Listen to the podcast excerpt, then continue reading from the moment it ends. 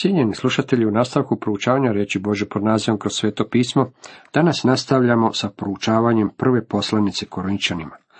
Osvrćemo se ponovo na 12. poglavlje. Rekli smo, ja vjerujem da Sveti Duh daje stanovite darove koji su bili svojstveni za određena vremenska razdoblja.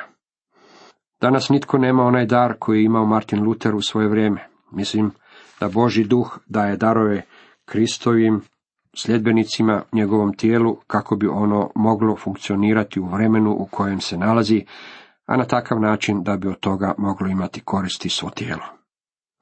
Kaže dalje, doista jednomu se po duhu daje riječ mudrosti, drugomu riječ spoznanja po tom istom duhu, drugomu vjera u tom istom duhu, drugomu dari liječenja u tom jednom duhu, drugomu čudotvorstva, drugomu prorokovanje, drugomu razlučivanje duhova, drugomu različiti jezici, drugomu tumačenje jezika. Drugomu čudotvorstva, to ima veze s nadnaravnim stvarima. U apostolsko vrijeme bilo je čuda, međutim mi danas vidimo veće stvari. Kad je Isus bio ovdje i kad je on progovorio riječ nekoj osobi, kao što je to bio slučaj sa ženom na zdencu ili s Nikodemom, i ta se osoba obratila, ja se tome ne čudim. Međutim, kad ja progovorim riječ ili kada vi progovorite riječ, a netko se zbog toga spasi, to je veće djelo. Prorokovanje znači ljudima izricati Kristovu volju. Drugima riječima, prorokovati znači propovijedati Božju riječ. Nama danas su potrebni ljudi koji su voljni to činiti. Potrebni su nam ljudi koji će govoriti Božju riječ a onda se pouzdati da će Bog upotrijebiti svoju riječ po svom duhu. Razlučivanje duhova je sposobnost razlikovanja između istine i zablude. Ja sam uvjeren da ja uopće nemam taj dar. Mene su prevarili vjerojatno više puta nego sve ostale propovjednike zajedno. Ja sam vjerovao ljudima, stanovitim propovjednicima i stanovitim službenicima crkve i iako su bili pravi, opet su me strašno iznevjerili. Mene su varali lažljivi i nepošteni ljudi za koje sam mislio da su pošteni. S druge strane, nalazimo ljude koji imaju sposobnost razlikovanja duhova. Moja supruga mi je s tim u svezi bila od velike pomoći. Ona mi govori, bude oprezan, čuvaj se tog čovjeka, ili mislim da je to divna osoba. Ona je u većini slučajeva u pravu, a ja sam uvijek u krivu. Ona ima dar razlučivanja duhova. Različiti jezici su još jedan dar. Riječ različiti ne nalazi se u izvorniku. Jesu li to nepoznati jezici? Ne. U Bibliji nećete pronaći nepoznate jezike.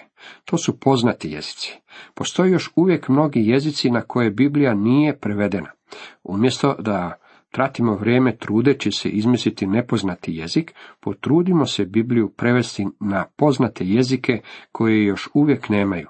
Neki ljudi imaju dar prevođenja. A sve to djeluje jedan te isti duh, dijeleći svakomu napose kako hoće. Sveti duh je suveren u svemu ovome. Međutim, mi imamo pravo moliti se za najbolje darove što će Pavao i reći crkvi u Korintu. Oni su bili tjelesni kršćani koji su živjeli na vrlo niskom duhovnom nivou. Bili su općinjeni pokretom govorenja u jezicima. Zato je Pavao o tom i govorio u ovoj poslanici. Trudio se ispraviti stvari koje su u Korinskoj crkvi bile postavljene naopako, a bilo je jako mnogo takvih stvari. On im pokazuje kako ima mnogo darova i kako ih sveti duh raspodjeljuje svakome osobno kako je njemu volja. Dijelovi ljudskog tijela uspoređeni s darovima duha.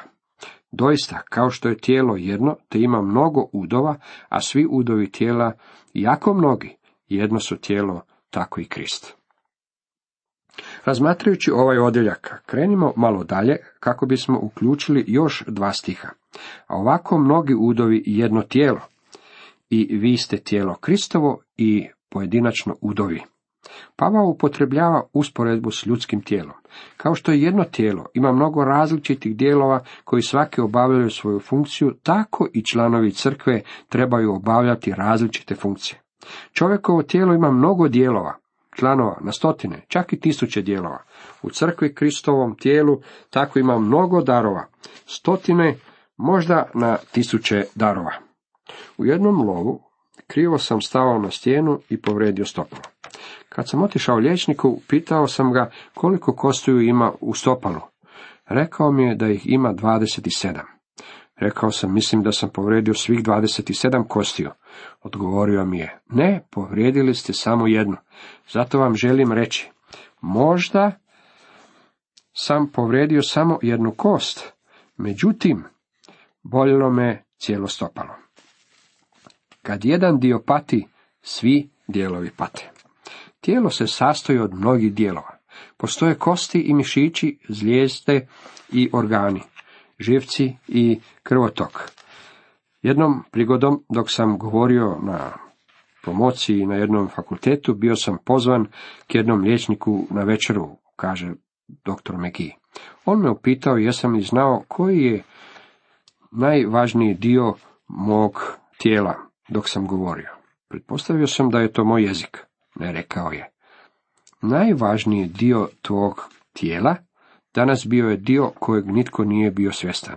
To je tvoj nožni palac. Da nisi imao par palaca, ne bi uopće mogao stajati. Mnogo sam o tome razmišljao.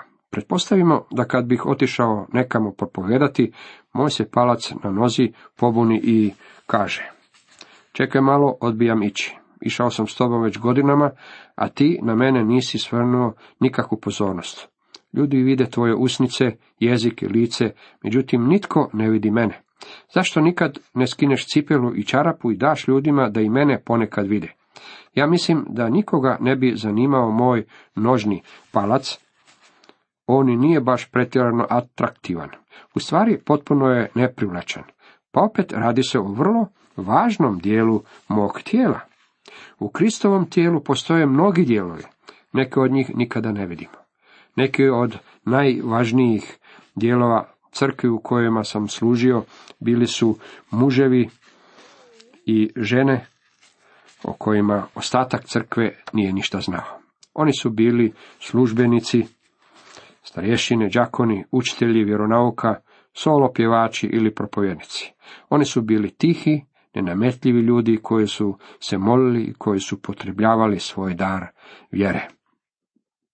Kako čovjek ulazi u tijelo vjernika? Da u jednom duhu svi smo u jedno tijelo kršteni, bilo židovi, bilo grci, bilo robovi, bilo slobodni i svi smo jednim duhom napojeni.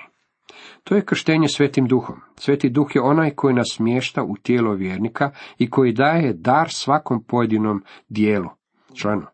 Mi moramo funkcionirati u tom tijelu i moramo upotrebljavati svoj dar. Možda smo baš mi palac ili palci koji imaju nevidljivu, ali ujedno vrlo važnu službu. Svaki od nas ima stanoviti dar. Svaki od nas mora funkcionirati. Ta nije tijelo ni jedan ud, nego mnogi. Rekne li noga, nisam ruka, nisam od tijela, zar zbog toga nije od tijela? I rekne li uho, nisam oko, nisam od tijela, zar zbog toga nije od tijela? Kad bi sve tijelo bilo oko, gdje bi bio sluh? Kad bi sve bilo sluh, gdje bi bio njuh? Pretpostavimo da se vrati dar jezika, kakav je postojao u apostolsko vrijeme. Još uvijek bi vredilo da neće svi govoriti u jezicima. Analogija je i opet s našim tijelom. Naše tijelo nije svo samo jezik. Ja sam susreo nekoliko ljudi koji su cijeli samo jezik, međutim, oni su izuzetak. Sveti duh neće dati isti dar svakome čovjeku. Kao i u čovjekovom tijelu moraju postojati oči, uši, noge i ruke. Različitim ljudima sveti duh daruje različite darove, tako da Kristovo tijelo može funkcionirati u svakom pogledu. Ovako Bog je rasporedio udove. Svaki od njih u tijelu kako je htio. Bog je onaj koji suvereno daruje darove, a daruje ih onako kako je to njegova volja. On je onaj kojem trebamo udovoljiti. Ti darovi postoje u tijelu zbog toga da bi tijelo moglo funkcionirati. Jedan od članova jedne od mojih crkvi imao je neuobičajeni dar. On nije bio vratar, međutim, on bi stajao na kraju crkve i ako bi nastala nekakva pomutnja ili komešanje za vrijeme služja, on bi se pobrinuo da se sve smiri. Ako bi neko dijete zaplakalo u crkvi, jedan od vratara zamolio bi majku da iziđe i time kod nje izazvao neprijateljstvo. Međutim, taj je čovjek imao dar. On bi otišao do majke i neko se vrijeme igrao s djetetom, a onda rekao, usput, ovdje imamo i vrtić. Želite li da odnesem vaše dijete onamo ili vam pokažem gdje je vrtić? Majke su uvijek pozitivno reagirale. On je jednostavno imao dara za komunikaciju te vrste s ljudima. Kao što sam mu rekao, on je imao rijetki dar koji je jako potreban u crkvama.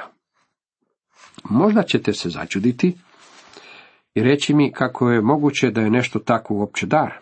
Naravno da je to dar, kao što je to i kuhanje, pečenje ili šivanje. Iz događaja u Bibliji možemo steći dublji uvid o tome što su to darovi. Ananija i Safira imali su dar, međutim oni nisu bili podložni Isusu Kristu kao gospodinu, pa zato njihovi darovi nisu funkcionirali za gospodina. Zato su pali mrtvi pred Šimonom Petrom. Oni jednostavno nisu mogli postojati u ranoj crkvi. Imali su darove, međutim nisu ih upotrebljavali na način na koji su trebali činiti. Postojala je žena imenom Tabita, koja je imala dar šivanja, a ta je svoj dar upotrebila za Isusa Krista kao gospodina. Upotrebljavala ga je po Božjoj volji.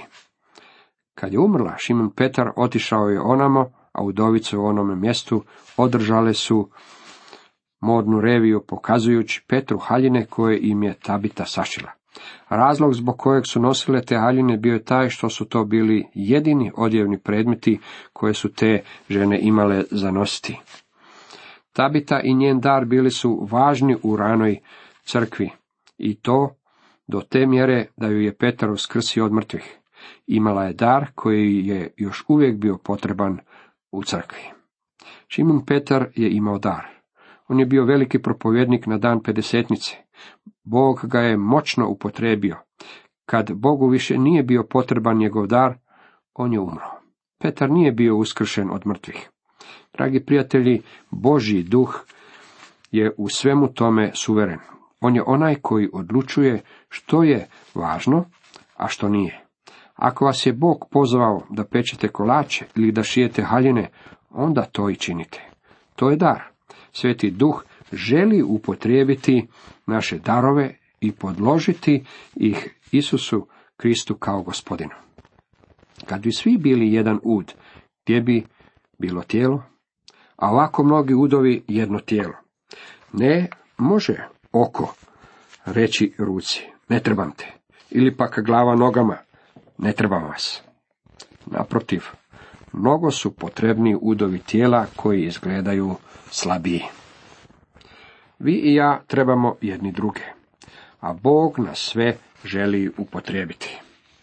A udove koje smatramo nečasnijima okružujemo većom čašu i s nepristojnima se pristojnije postupa, a pristojni toga ne trebaju, nego Bog je tako sastavio tijelo da je posljednjem udu dao izobilniju čast, da ne bude razdora u tijelu, nego da se udovi jednako brinu jedni za druge. Sigurno ste vidjeli nekog kržljavog dječaka kako vježba ili diže utege. Trudi se razviti malo mišića i steći malo snage. Jednako tako Bog posvećuje pozornost tijelu vjernika kako bi se razvili maleni darovi.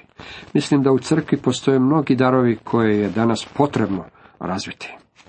Možda mislite da ništa ne činite za gospodina. Jedna od najuzbuđujućih stvari na svijetu, posebno ako ste mladi, je shvatiti što to Bog želi da činite i gdje želi da idete. Kakvo je to uzbuđenje kakvo iskustvo, kakva avantura pronaći koji je to dar kojeg vam Bog daruje.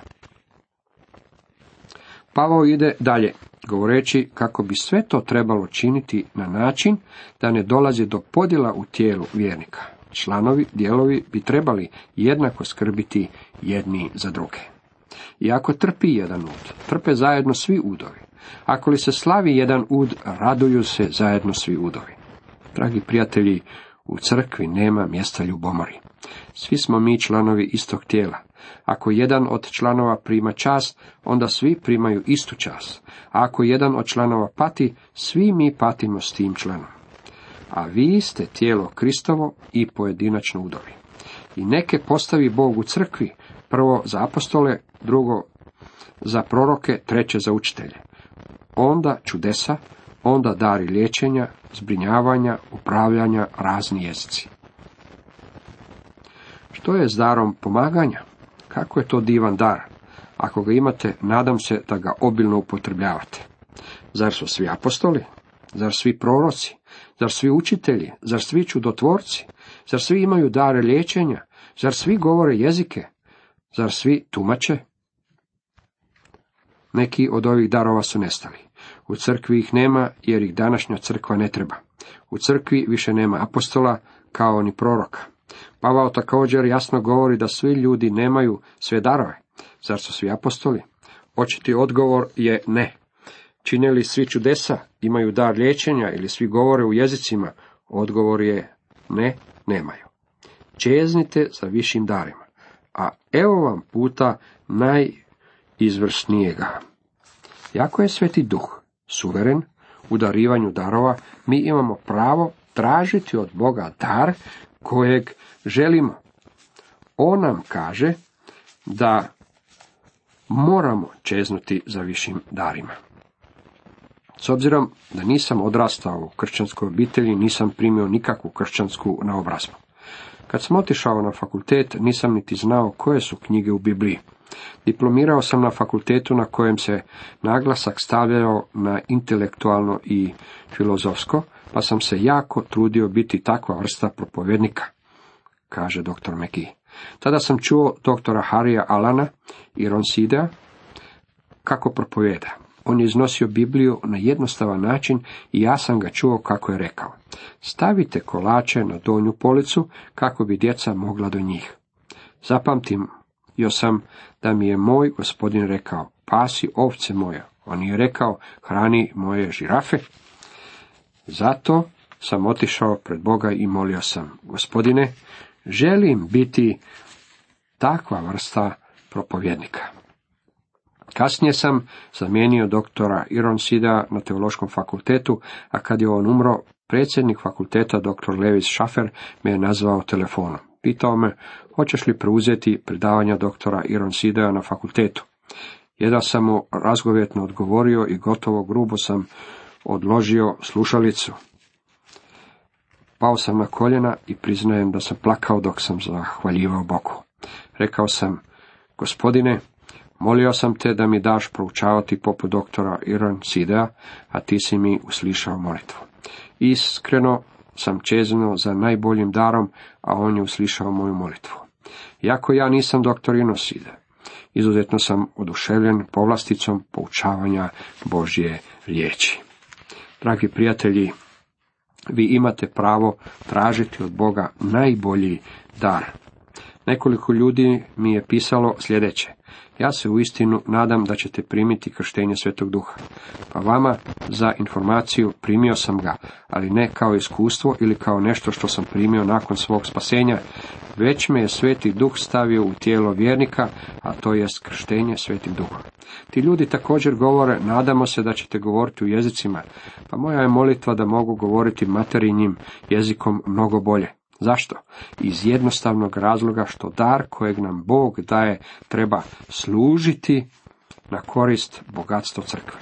Bez obzira na dar kojeg vam Bog daje, svrha tog dara je da bude na pomoć drugim vjernicima, drugim dijelovima tijela.